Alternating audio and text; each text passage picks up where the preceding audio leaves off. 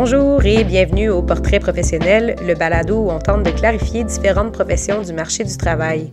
Aujourd'hui, on rencontre Jessica Valence, directrice des services pédagogiques du pensionnat du Saint-Nom de Marie.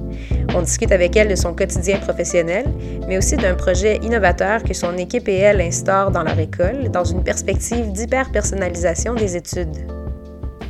Jessica Valence, bonjour. Bonjour. Ça va bien? Ça va très bien, merci. Donc, on se rencontre aujourd'hui pour parler de ton métier. Veux-tu me dire qu'est-ce que tu fais dans la vie? Alors, ce que je fais, mon titre, Oui. c'est euh, d'être directrice des services pédagogiques au pensionnat de Saint-Nom-de-Marie. Puis en parallèle, tu es doctorante? Effectivement, en gestion de l'éducation. en gestion de l'éducation. Parfait. Fait que quand tu rencontres quelqu'un pour la première fois, puis que la personne te demande Ah, Jessica, qu'est-ce que tu fais dans la vie? Puis que tu réponds ce titre ou ces titres, euh, qu'est-ce que les gens imaginent habituellement que tu fais? En fait, je vais même préciser qu'habituellement, quand on me pose la question, je dis simplement directrice d'école. Mhm. Parce que c'est plus simple, parce que ça donne un référent aux gens, puis que service pédagogique, plusieurs personnes ne savent pas qu'est-ce que ça mange en hiver. Fait que même en partant, tu vulgarises même le titre. Même le de titre. ce que tu fais. Fait que quand on vient à euh, voir leur, euh, leur réaction, Oui. Qu'est-ce qu'ils qu'est-ce qu'ils voient habituellement dans directrice d'école? En fait, c'est euh, c'est assez éloquent, je dirais. Et les gens ont tout de suite une image mentale euh, d'un directeur d'école. C'est vieux, c'est méchant. Euh, et là, ça cadre pas parce que je suis une jeune femme. Alors déjà, il y a, y a une dichotomie entre ce qu'ils perçoivent puis ce qu'ils voient. Et là, ensuite, il y a justement l'idée de Oh, wow, hey, si j'avais eu une directrice comme ça. Et pas longtemps après, il y a Mais est-ce que t'es méchante? Mhm. Parce que là, on voit pas, on voit pas Jessica, mais c'est une femme qui a pas l'air très méchante, puis qui a pas l'air très. euh, tu me corriges si c'est une perception qui est, qui est fausse, mais euh, qui a pas l'air très imposante au niveau comme écrasant. Non, non, je pense que j'ai l'air d'une personne accessible. Mhm, c'est vrai. Donc, euh, rapidement, on se demande, bon, ben d'accord, peut-être que tu es jeune et cool, mais en fait, est-ce que tu n'es pas en arrière de tout ça très méchante? Effectivement. Puis parce qu'on associe beaucoup le rôle de directeur d'école au rôle de la personne qui va sanctionner, qui va rencontrer les tannants, qui va mettre des punitions. Euh, alors, c'est ça. C'est c'est vraiment dans l'idée populaire, là, c'est ce qu'on perçoit. Tu je, t'entends masculiniser le terme à chaque fois à directeur d'école. Euh, est-ce que tu te le fais dire souvent que c'est surprenant que tu sois une femme dans ce poste? De moins en moins, de moins en moins, parce que en général, dans le monde de l'éducation, il y a beaucoup plus de femmes que d'hommes, là. Moi, je pense que c'est juste pour généraliser. Oui, oui, oui, oui. Puis un peu peut-être cette caricature là, de, Oui. de l'homme bedonnant méchant qu'on Oui. rencontre quand on a fait un mauvais coup. là. Oui. OK. Qui a les cheveux blancs. Toujours, toujours. Important. OK. Donc, ça, c'est l'image que les gens peuvent avoir. Si maintenant, je te demandais de me décrire un peu euh, simplement, euh, qu'est-ce que tu fais? Alors, qu'est-ce que je fais dans la vie? Déjà, je suis pas euh, directrice adjointe. Hmm. Dans les écoles, euh, parce que moi, je suis dans une école privée, Mhm. euh, les rôles sont un peu différents par rapport aux écoles publiques, mais quand même, euh, les directions de service aux élèves, les directions adjointes ou les directeurs, ju- justement, d'école, habituellement, ils vont rencontrer justement des élèves, vont faire des suivis avec des élèves, vont être les, les premiers intervenants après les, les enseignants à faire, euh, avoir des interactions avec les élèves et leurs parents. Tandis que moi, mon rôle, c'est assurément pas d'être sur cette première ligne-là. Mon rôle, c'est vraiment plus de travailler avec les directions adjointes pour regarder l'école de manière beaucoup plus globale, je dirais. Je vais travailler avec les enseignants, je vais accompagner plus les enseignants dans leur pédagogie, dans les programmes de formation, dans tout ce qui est euh, les règles ministérielles, les programmes d'études, etc., puis m'assurer que l'école respecte les lois euh, par rapport au programme de formation de l'école québécoise. Fait qu'on est dans une, une deuxième ligne un peu stratégique, puis un peu euh, comme de, de- de vérification, hein, de, de maintenance, de maintien. Assurer la qualité du ser- des services éducatifs. Mhm. OK. Euh, concrètement, qu'est-ce que ça implique comme type de tâche? Si on regarde ton agenda dans une semaine, qu'est-ce qu'on pourrait retrouver? Ce qu'on va retrouver, il y a énormément de travail à l'ordinateur, Mhm. malgré tout, parce que je vais rédiger des politiques, je vais réviser des politiques, je vais lire beaucoup sur Internet, parce que je fais une veille euh, de tout ce qui se fait pour être à l'affût de ce qui se passe dans le monde en général en éducation. Euh, ensuite, de faire le tri dans, dans ce qui est pertinent, ce qui n'est pas pertinent, ce qui est innovant, euh, ce qui ne l'est pas, dans les débats de société aussi, parce qu'il faut être capable de répondre aux enjeux euh, actuels. Puis l'éducation, c'est quand même un sujet qui est souvent traité. Alors, euh, c- c'est d'être à l'affût de tout ça. C'est de gérer tout ce qui est l'organisation scolaire. Évidemment, j'ai une technicienne en organisation scolaire qui travaille avec moi, mais c'est de valider tout ce qu'elle fait, cette technicienne-là. Donc, on parle de, de faire des horaires, de faire des groupes, de faire de la planification. Euh, donc, plusieurs instruments administratifs. Il y a la gestion du portail aussi. Il y a les idées aussi au niveau du développement euh, des enseignants. C'est de voir les besoins de formation des enseignants, de regarder qu'est-ce qui se fait et d'assurer aussi la qualité. Donc, je vais aller dans les classes, je vais aller observer des enseignants, je vais rencontrer des enseignants, je vais offrir ou je vais animer des euh, ateliers de développement professionnel, de la formation, des toutes sortes d'ateliers pour le, le personnel enseignant. Mhm. Fait quand tu parlais d'assurer la qualité des services, c'est tout ça. hein. C'est de s'assurer que chaque prof fait ce qu'il est supposé faire au meilleur de ses capacités, puis de s'assurer aussi que l'école, dans sa globalité, s'en va où est-ce qu'elle est supposée s'en aller. Exactement. Puis là, il y a un choix aussi idéologique à faire parce que chaque école a son projet éducatif, a sa personnalité, a ses visées et sa vision.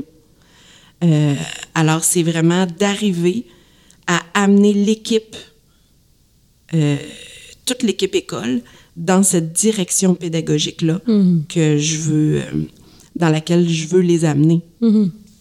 Puis, ton projet de doctorat, comment est-ce qu'il cadre dans tout ça? En fait, mon projet doctoral euh, est vraiment venu en support à cette idée euh, de la vision stratégique que, que j'ai voulu avoir, je dirais, parce que en observant la réalité, en observant les problématiques qu'on vit à l'école, on a réalisé quand même qu'il y avait au niveau de l'individualisation de l'enseignement puis de la personnalisation dans cette ère de postmodernité où l'individu est très important et où l'enfant veut avoir un service sur mesure, le parent veut que son enfant, qui est son enfant, ait exactement euh, les services pour lesquels ses besoins, en fait, il a besoin. Donc, c'est sûr que dans une structure euh, où, euh, comment je pourrais dire, l'école fonctionne dans des groupes, alors c'est pas toujours évident. On essaie de faire le, le mieux qu'on peut, mais c'est pas toujours évident. Donc, finalement, c'est en observant cette, problém cette problématique-là qui est venue l'idée d'essayer d'inventer une école, une autre école, qui pourrait répondre mieux aux nouveaux besoins de cette société euh, et de ces individus à l'intérieur de cette société. Alors, question de d'entamer une démarche avec une rigueur. Euh, j'ai pas voulu me lancer euh, simplement dans le projet. J'aurais pu le faire simplement. Mais en même temps, c'est ça, c'est cette recherche de qualité et de rigueur que j'ai voulu aller chercher en allant chercher, en, m'inscrivant au doctorat, ce qui fait que tout ce qu'on est en train de développer, de réfléchir, de faire, ben c'est soutenu par une démarche, puis c'est challengé aussi par d'autres personnes, par des universitaires, par des pairs aussi, parce qu'évidemment, dans notre cohorte, on, on est tous des gestionnaires en éducation qui viennent de milieux différents. Donc, évidemment, on se fait aussi challenger par as la ces- possibilité d'avoir du feedback comme ça. aussi. Exactement. Fait que si on clarifie un peu le projet. Oui. Donc, l'idée, c'est de se dire, on est dans une ère d'individualité, Oui. on est dans une ère de besoins adaptés, de, de, ouais, de besoins adaptés. hein. On est dans une ère où est-ce que je veux ce qui est le mieux pour moi, puis je veux encore plus ce qui est le mieux pour mes enfants. Donc, l'école étant ce qu'elle est, l'école fonctionnant souvent en classe, en groupe, ben c'est pas toujours possible d'adapter à la pièce. Euh, quand tu me dis mon projet doctoral est comme venu emboîter le pas de cette réflexion-là. Donc, tu disais, j'aimerais qu'à l'école, ça soit différent. J'aimerais faire autrement. Puis tu t'es dit, je vais documenter, je vais réfléchir en profondeur, donc à travers mon doctorat, à cette possibilité-là. On entend l'intercom, on est dans une école. Euh, donc, je vais réfléchir à cette possibilité-là pour pouvoir créer quelque chose en sachant que euh, euh, ça ne va pas venir juste de ma petite tête, ça va être réfléchi, ça va être recherché, ce projet-là. Donc, ce projet, est-ce que tu pourrais nous le décrire concrètement de quoi ça a l'air dans une école? En fait, le projet porte maintenant un nom. Hmm. Et ce projet-là, ça s'appelle maintenant la formule Flex. Mhm. Évidemment, ça vient du mot flexible parce qu'on veut euh, offrir un enseignement qui est complètement personnalisé euh, aux besoins des élèves pour que l'élève soit continuellement dans sa zone proximale de développement. Donc, ce qui veut dire toujours suffisamment stimulé pour avoir envie d'avancer, mais pas trop pour se décourager. Mhm. Donc, évidemment, ça... Et, et- et là, euh, comme l'élève va toujours travailler pour lui, il va travailler en projet, il va être accompagné individuellement par un tuteur, il va être supporté par une équipe d'enseignants. Et euh, puis là, je vous parle de, de ce que c'est devenu, mais au départ, c'était pas nécessairement ça qui était prévu. Mais on a développé ensemble euh, cette façon de voir l'éducation euh, de cette manière-là. Ce qui fait que pour les élèves qui, par exemple, ont des contraintes horaires, on parle des artistes professionnels adolescents euh, ou adolescentes, on parle des, des athlètes de haut niveau, donc qui ont besoin d'avoir plus de temps pour euh, faire leur sport ou qui ont, par exemple, euh, des camps de ski en Autriche, mais là, ils sont à distance. Mais quand on n'est pas dans l'école puis qu'on fonctionne dans un groupe classe en présentiel, mais on a de la difficulté à pouvoir suivre le rythme du groupe. Euh, puis, pour les élèves qui ont un rythme qui est plus lent aussi, ben, on est toujours à la remorque, donc c'est difficile de, de se sentir bien. Puis, pour les élèves qui sont surdoués, ben là, on, on trouve l'école un peu ennuyante. Puis, pour un élève qui est surdoué, il veut pas nécessairement juste faire plus d'exercices ou lire plus de livres. Il veut faire des projets à sa mesure, à sa portée, qui vont le stimuler encore une fois. Donc, c'est pour vraiment répondre à tout, en fait, à tout le monde, parce que c'est comme si ce programme-là, c'est la vertu. Parce qu'on veut que ce soit parfait pour chaque élève. Donc là, pour le moment, on cible vraiment les élèves pour qui le système actuel répond moins à leurs besoins spécifiques.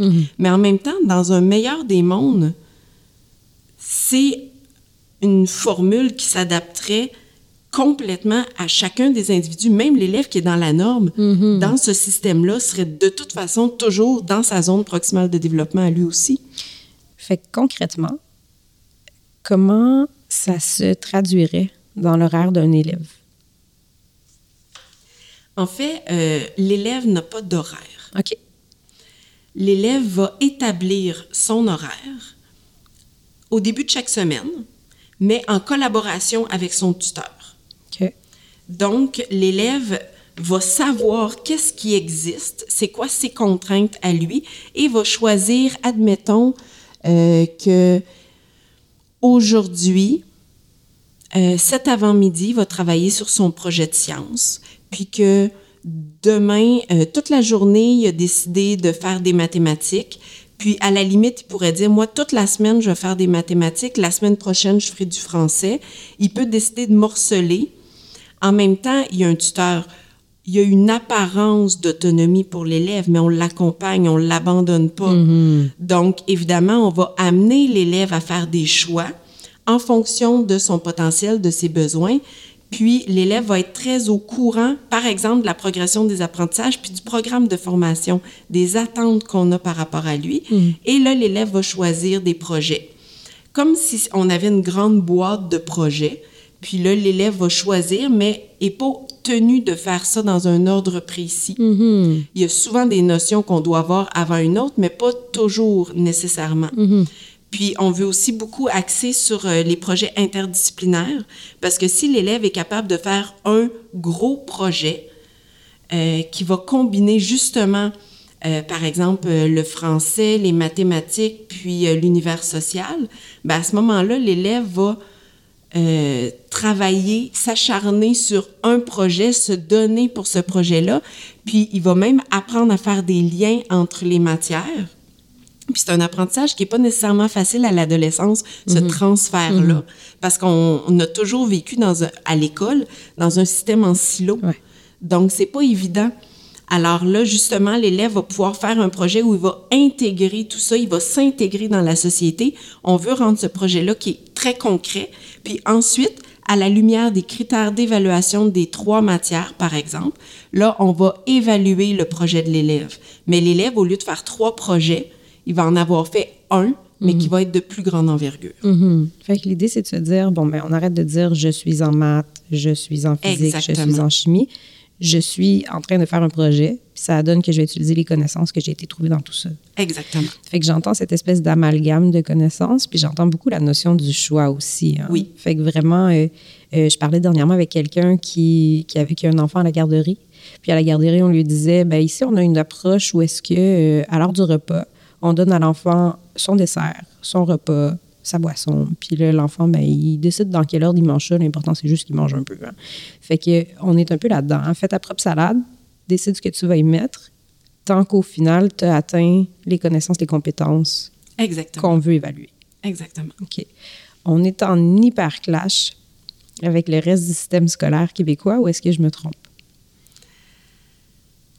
En fait, le système, euh, puis là, on a, le- on a le système à l'origine. On a euh, le programme de formation de l'École québécoise, On a aussi un message à l'intercom. effectivement. oui. Et euh, on a, on, on a l'organisation scolaire. Ouais. Et tout ça euh, fonctionne pas nécessairement bien ensemble. Mm. Dans le sens que si on regarde seulement le programme de formation de l'École québécoise, il est d'avant-garde. Il est extraordinaire, notre programme. Et euh, j'entendais même un conférencier, euh, on entend beaucoup parler de, de la Finlande, à quel point il révolutionne le, le système d'éducation puis que ça fonctionne bien. Mais un, ce conférencier-là, qui est finlandais, euh, avait dit, ben nous, on a copié le programme de formation de l'école québécoise, puis on l'a implanté en Finlande. Nous, ça a été l'implantation qui a été problématique dans un contexte d'organisation scolaire qui impose des contraintes, euh, puis une façon de, de vouloir revenir aux objectifs qu'il y avait dans le temps du vieux programme. Comme si, parce que l'idée derrière le programme est excellente. Si tu nous donnais un exemple concret, euh, où est-ce qu'on cherche à, à revenir à, à l'origine? dans justement l'apprentissage. euh, bon, puis là, je veux rien généraliser, là, mais je- on, on- on demande un exemple, je Mhm. Ouais, donne je un veux- on exemple. vulgarise, là. là, C'est ça. Bon. Là, on, on a par exemple un contenu en mathématiques. Mhm. Puis là, on a un enseignant qui va enseigner la- les- le contenu en mathématiques en montrant aux élèves comment faire la procédure. Mhm. Et là, on a un élève qui apprend la procédure et ensuite va répondre aux questions d'un examen en suivant les procédures. On va avoir des points attribués à chacune des étapes De cette procédure. de cette procédure-là. Puis là, après ça, on a une élève qui comprend bien les points parce que je l'ai bon, j'ai deux points. Ça, ça comptait pour quatre points. Je l'ai bon, j'ai quatre points. Ça, je l'avais pas, ça comptait pour euh, trois points. Alors, j'ai moins trois. Et là, on a des parents ensuite qui regardent ça, puis ils ont vécu dans ce système-là et ils comprennent ça. Donc, ils sont contents parce qu'ils ont une compréhension du Il y a système. une grande cohérence. là. Oui, le parent, l'enfant, tout le monde fait le même truc. Tout le monde comprend. Ça y est, tout le monde est heureux. Voilà. Or, notre programme de formation de l'École québécoise a voulu justement enlever ces pondérations-là et enlever cet apprentissage de on a un contenu, on transmet de façon magistrale le contenu ou de façon euh, explicite en faisant des exercices. Et ensuite, euh, ce qu'on, ce veut, le programme de, de formation, c'est vraiment d'amener l'élève à comprendre au-delà, devenir compétent, pas connaissant, mais à devenir compétent, donc à voir de façon beaucoup plus globale, puis il inclut les compétences métacognitives de l'élève pour que l'élève soit en mesure de savoir qui il est, qu'il soit capable de se comprendre, de savoir c'est quoi ses forces, ses faiblesses et de faire des choix en fonction de chacune de ces matières-là, euh, de manière un peu, euh, ben, je dirais pas clairvoyante, mais au moins euh, évidente. Et euh, justement, ensuite, quand on met à l'élève, parce que vraiment, honnêtement, là, on a des outils qu'on utilise, mais on a l'impression qu'un examen, c'est un outil qui est parfait. Mais l'examen comme tel, c'est un être humain qui l'a créé, cet outil-là. Là. Fait que c'est pas parce qu'on met des points puis que c'est clair que c'est nécessairement bon ou que c'est mieux. Parce que entre 77 puis un 78% j'aimerais ça que n'importe qui puisse nous expliquer vraiment dans la compétence de l'élève qui est mieux. Parce que là, on est en train d'évaluer ce que l'élève, à ce moment-là, a, A représenté. Mm. Mais il suffit que l'élève a toussé ce matin-là, puis qu'il était plus ou moins, ou qu'il y a eu une mini distraction qui fait qu'il a oublié de mettre une virgule. Est-ce que l'élève est vraiment moins compétent? Mhm. Alors là, ce qu'on évalue, c'est pas nécessairement toujours la bonne chose, tandis que l'enseignant qui voit l'élève travailler, qui est capable d'avoir une rétroaction de comment l'élève comprend, comment l'élève réfléchit, à ce moment-là, on va donner des des cotes de compétences. Donc, un élève qui se démarque, qui est vraiment au-delà, il répond aux attentes, mais il dépasse les attentes. Un enseignant a une expertise et l'enseignant, comme il envoie beaucoup d'élèves, est capable de déceler ces élèves-là. Est-ce qu'il est capable de dire, est-ce qu'il vaut 77, 78, 82? Là, on, on- puis oui, on fait des examens quand même parce qu'on va chercher, on collecte toutes sortes de traces. Mais au bout du compte, quand on arrive dans un bilan, ce qu'on veut, c'est pas juste un calcul mathématique arbitraire. Puis moi, ce qui me désole, c'est quand j'entends des enseignants qui disent Ah, c'est vraiment plate, l'élève a eu 82, mais il, il vaut pas ça. Mais si l'élève vaut pas ça, Pourquoi il y a eu ça? pourquoi il y a eu ça?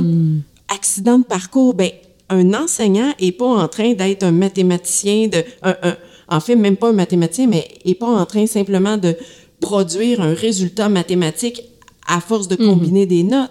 Il est là pour poser un jugement professionnel sur l'état de développement de compétences des élèves. Alors à ce moment-là, s'il vaut pas ça, ben on lui met pas ça. Mhm. Donc, c'est comme de se donner les moyens pour pouvoir faire cette évaluation-là de manière, j'ai envie de dire humaine, j'ai envie de dire globale. Vraiment, On est un peu là-dedans. Oui.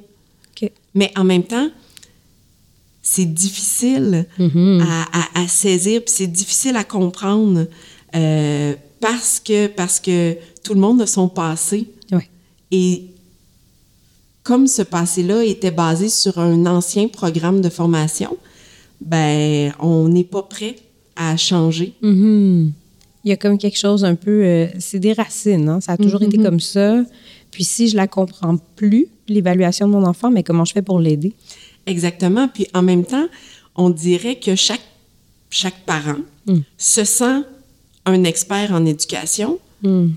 parce qu'il a été passé à par le chemin. Mhm. Exactement. Puis je donnais euh, une espèce de métaphore aux parents en disant c'est pas parce que vous conduisez une voiture que vous êtes nécessairement capable de comprendre toute la mécanique automobile qu'il y a en dessous de cette voiture-là. Vous êtes un utilisateur. Dans le système de l'éducation, vous avez été un utilisateur. Mais il y a une expertise qui est à développer parce que quand on enseigne, on, on sous-estime en fait, je pense, la nature du travail des enseignants parce que les enseignants doivent vraiment essayer de comprendre comment fonctionne chacun de ces petits cerveaux-là. Il y a des généralités, mais ils ont des particularités. Et il faut qu'ils arrivent justement à vulgariser à l'élève une façon qui, pour lui, va l'amener à devenir plus compétent dans quelque chose. Donc, il y a quelque chose de très psychologique dans ce que les enseignants doivent faire. Et c'est la même chose parce que juste l'art d'évaluer, et j'appelle ça un art, parce que c'est d'une complexité, Mm. mais qu'on essaie de ramener ça à quelque chose de compréhensible. Mhm. Puis de faisable. Oui, Dans, quand on parlait d'organisation puis de réalité, là, ils sont 30 dans une classe ou ils sont plus parfois. Euh, il faut que je vulgarise pour chacun des petits cerveaux. Il faut que j'évalue chacun des cerveaux aussi. Mhm. Puis il faut qu'au final, tout le monde en ressorte le plus gagnant possible. exactement. Ça m'amène à ma prochaine question.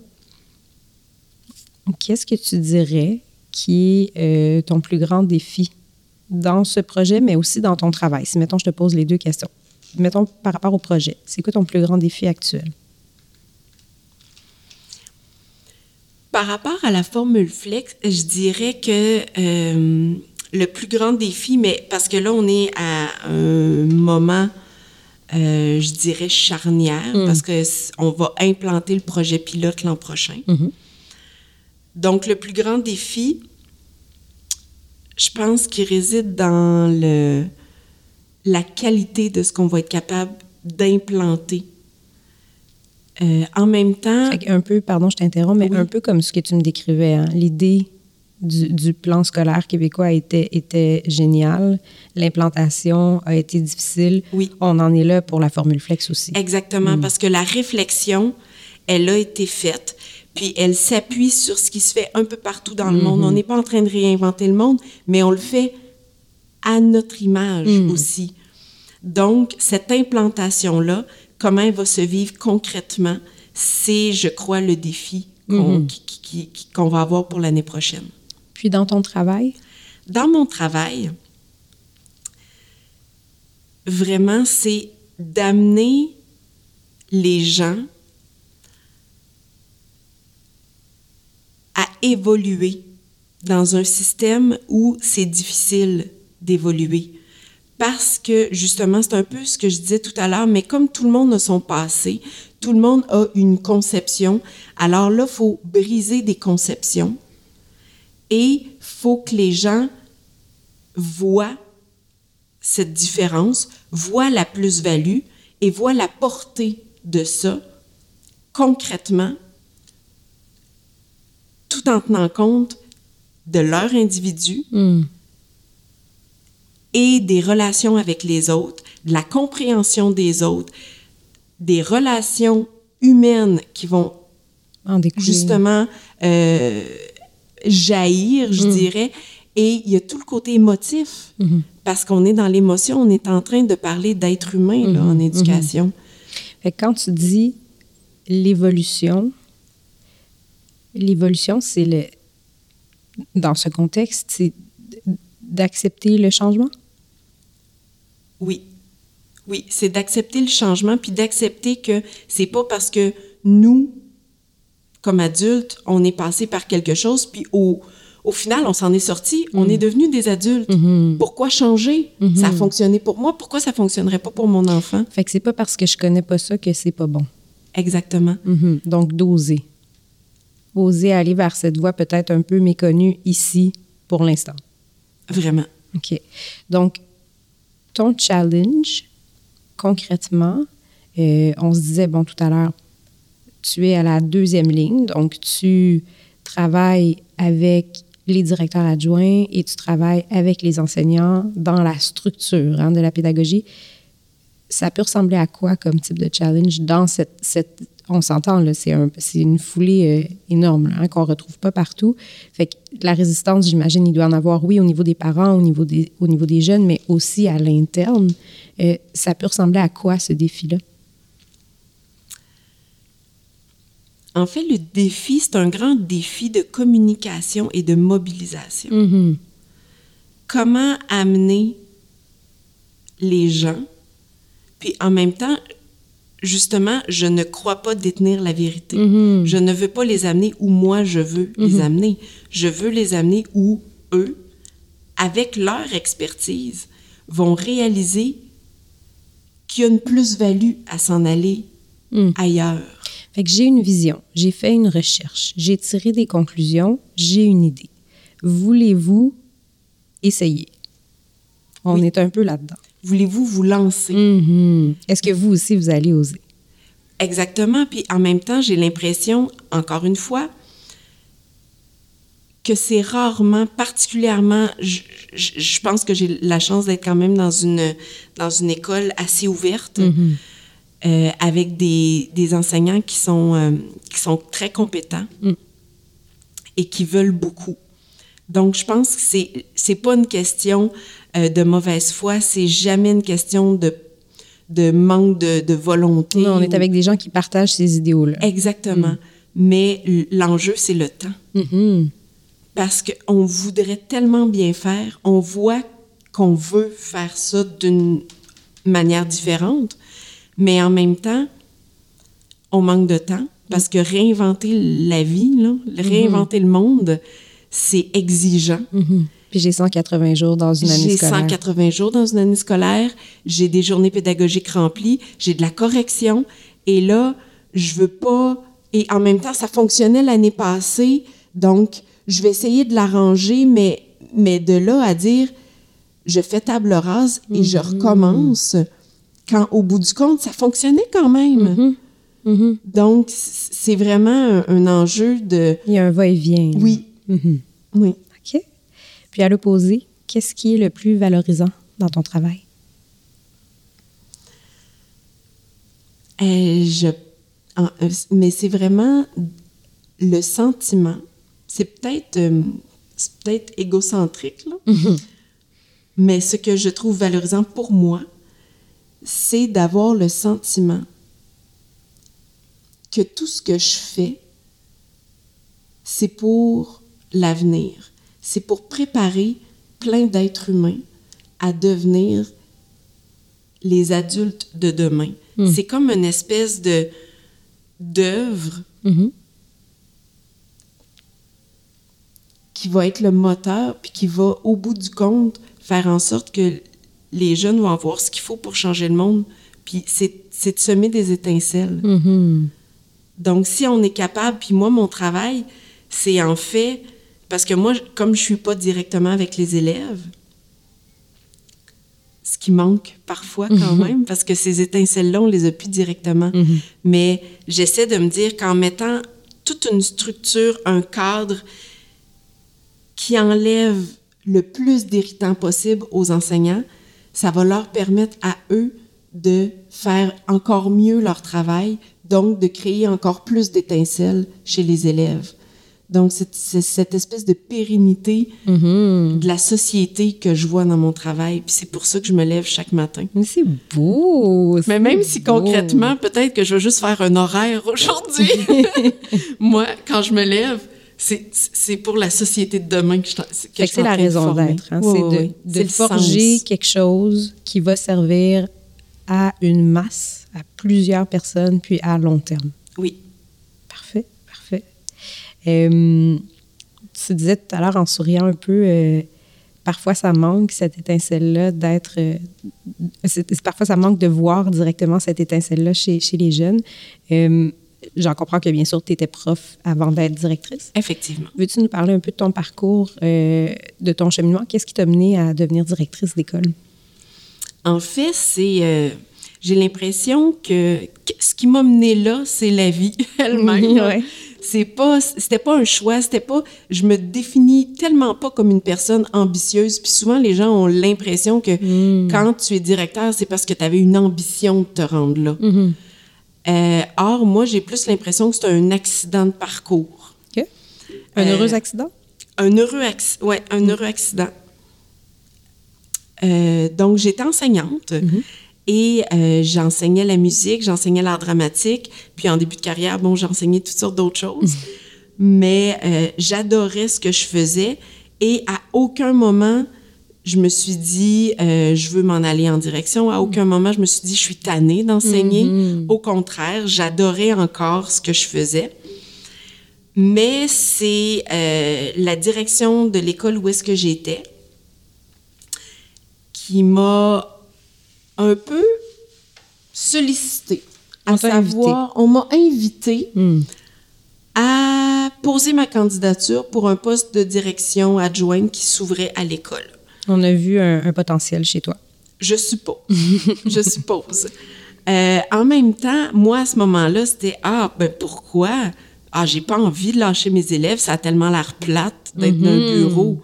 Alors, j'avais pas nécessairement envie de ça. Euh, mais ma vie personnelle me dit, en fait, faisait en sorte que j'avais comme le goût d'avoir un défi. Et le défi, je l'ai vu plus dans, hey, je vais faire un CV.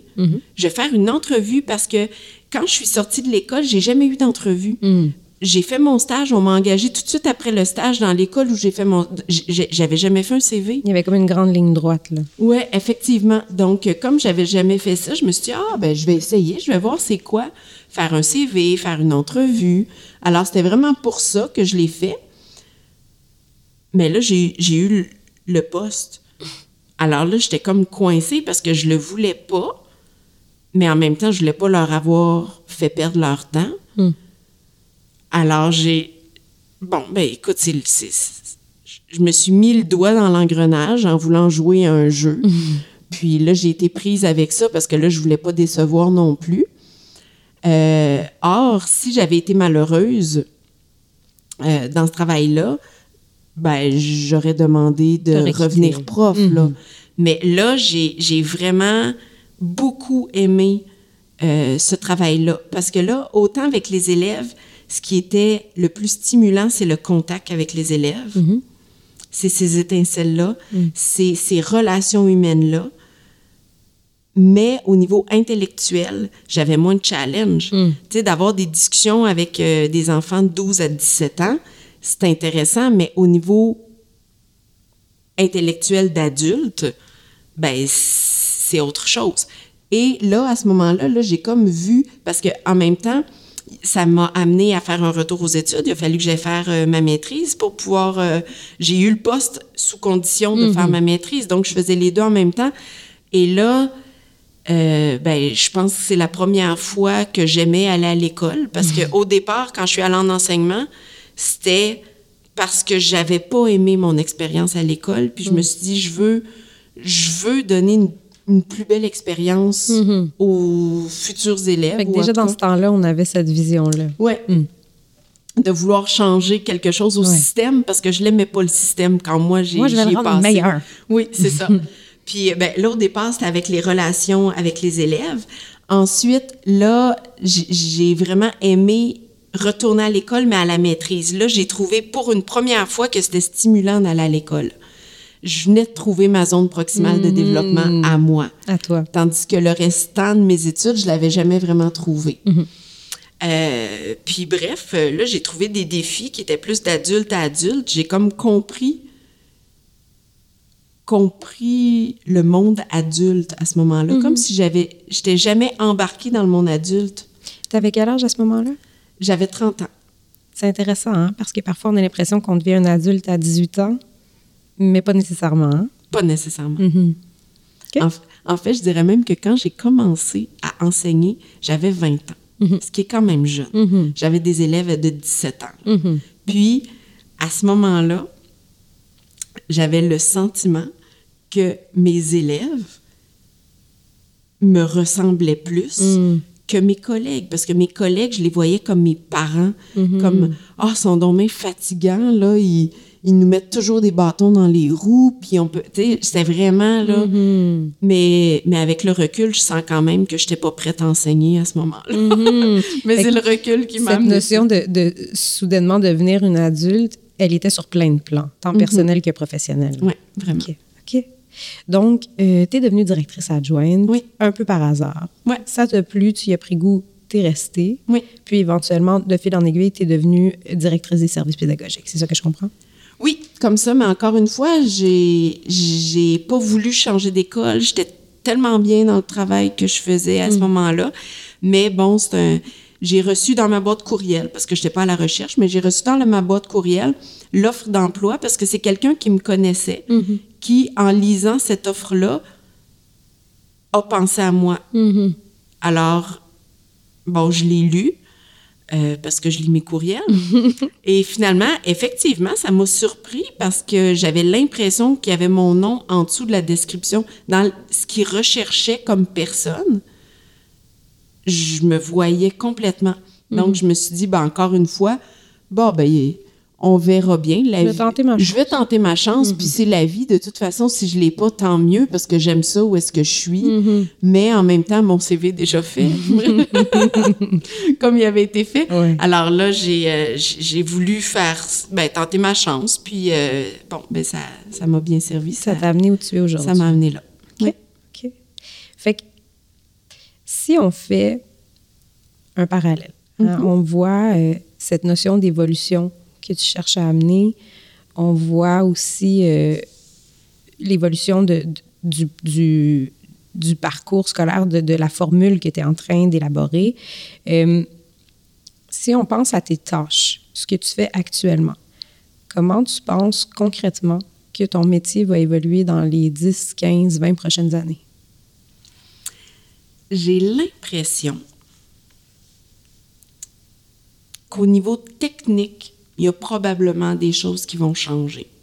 À cause des avancées technologiques? À cause des avancées technologiques, parce que l'organisation euh, des structures, l'utilisation d'outils pour optimiser l'efficacité du travail, euh, je parle euh, pour faire des horaires ou pour générer, euh, on, on parle juste, tu sais, les bulletins avant ou après le portail éducatif informatisé, par exemple. Ça a été changé, mais en même temps, j'ai l'impression que la nature même du travail changera pas. Mhm. Fait que des tâches cléricales, un peu, qui pourraient se simplifier. Exactement.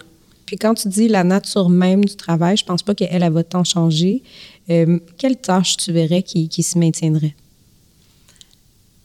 Euh, tout ce qui a euh, un, un lien avec la gestion du personnel, Tout ce qui est humain. tout ce qui est humain, la pédagogie. En, en fait, c'est que la pédagogie aussi, on est toujours en train de se questionner. C'est simplement que les solutions qu'on va trouver vont devoir être plus créatives, vont devoir être innovantes, que ce soit au niveau organisationnel ou au niveau humain. Mais j'ai donc l'impression que le travail, si je me projette dans 20 ans, je vais faire des choses de façon plus efficace, mais la relation que je vais entretenir avec l'élève, avec le parent, avec l'équipe d'enseignants, mais ça, ça va rester la même chose. Mhm. Fait que comme si tout ce qui va être euh, humain, tout ce qui va être de jaser avec les gens, de discuter avec les gens, de voir qu'est-ce qu'ils vivent, de régler des problèmes d'humains, ça, ça va se maintenir. Oui, La façon de faire tout le reste autour, toute la poutine, ça, ça pourrait être peut-être euh, plus facile, plus rapide, donc peut-être plus de temps. probablement. OK. Et là, il y a, il y a la notion de distance aussi. Euh, on va voir à quel point les relations humaines vont rester. Puis bon, là, j'imagine, là, Mm. parce qu'il y a un aspect qui, je pense, on doit chérir Mm. et que ce contact-là humain, physique, est important. Mais en même temps, il y a une partie à distance qui va prendre de plus en plus de place, je crois. Ça fait comme partie du reste de cette réflexion, hein, de même dans 20 ans, on aura encore à chercher à faire coller le plus possible notre façon d'enseigner avec les gens à qui on enseigne. Oui. Hum, on est là-dedans. hein. C'est très intéressant. Euh, dernière question dans cette grande série de questions. Si je te demandais euh, si tu rencontrais quelqu'un qui était intéressé par ce que tu fais, qu'est-ce que tu lui conseillerais de faire dès aujourd'hui? Quelqu'un qui ne fait pas mon travail, Mhm. mais qui pourrait être intéressé. Exact. qu'est-ce qu'il devrait faire? Moi, je lui suggérerais de faire un stage Mm. ou en tout cas de questionner des personnes qui font ce travail-là, mais vraiment de faire un stage, ça, ça allume là, euh, vraiment ce que c'est concrètement parce que c'est tellement difficile puis même comme prof, puis je me souviens, moi, quand j'étais prof, parce que forcément, il faut que ce soit un enseignant Mhm. qui pourrait avoir cette, cette aspiration-là, parce que c'est nécessaire, à mon sens, Mhm. d'avoir été enseignant pour ensuite faire de la gestion en enseignement. Mhm. Euh, mais c'est... On rencontre toujours un mur entre ce qu'on voyait comme enseignant de la direction et faire le travail de direction. Et ce mur-là, on le rencontre soit quand on change, sinon quand on fait un, un stage, puis nous, on, on l'offre là, à l'école, les stages en, euh, en direction pour les enseignants. Et vraiment, j'ai le sentiment que ça répond. Ça donne une idée, un aperçu de ce que ça peut être concrètement. Et il y a des gens qui vont savoir à la fin du stage, c'est pour moi, c'est pas pour moi, ou c'est pas pour moi maintenant. Donc, d'aller voir c'est quoi ce gap entre ma vision de la chose puis la réalité? Oui, parce que c'est très différent. Mhm. Puis je pense que tant qu'on n'est pas dedans, on le, on le voit pas. Sur ces belles paroles, Mhm. Jessica Valence, merci beaucoup, ça a été super intéressant. Ben, un grand merci à toi aussi. Merci à notre invité et merci à vous d'avoir écouté cet épisode des Portraits professionnels. Pour plus de détails sur cette profession, visitez notre site internet au www.saltoconseil.com.